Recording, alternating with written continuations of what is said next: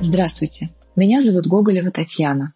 Я художница Московской школы современного искусства. Я рада приветствовать вас на нашей дипломной выставке.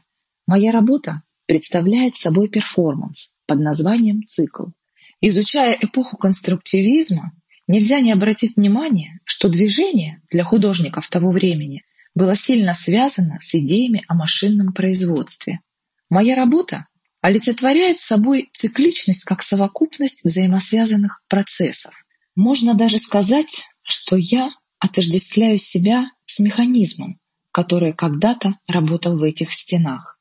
Мой перформанс имеет ярко выраженную ритмическую структуру, в том числе создаваемую с помощью аудиального сопровождения. При этом эти ритмы абстрактны, эмоциональны, но они не несут никакой смысловой нагрузки. Таким образом, я пытаюсь передать свой внутренний голос, который чаще не слышен, непонятен и даже тревожен. Для реализации своей работы я выбрала перформанс, поскольку считаю его наиболее близким по выразительным функциям к эпохе конструктивизма. Для меня это медиум-транслятор от человека, художника, к человеку-зрителю, который способен с максимальной точностью донести не столько визуальный образ, сколько эмоциональный импульс художественного высказывания.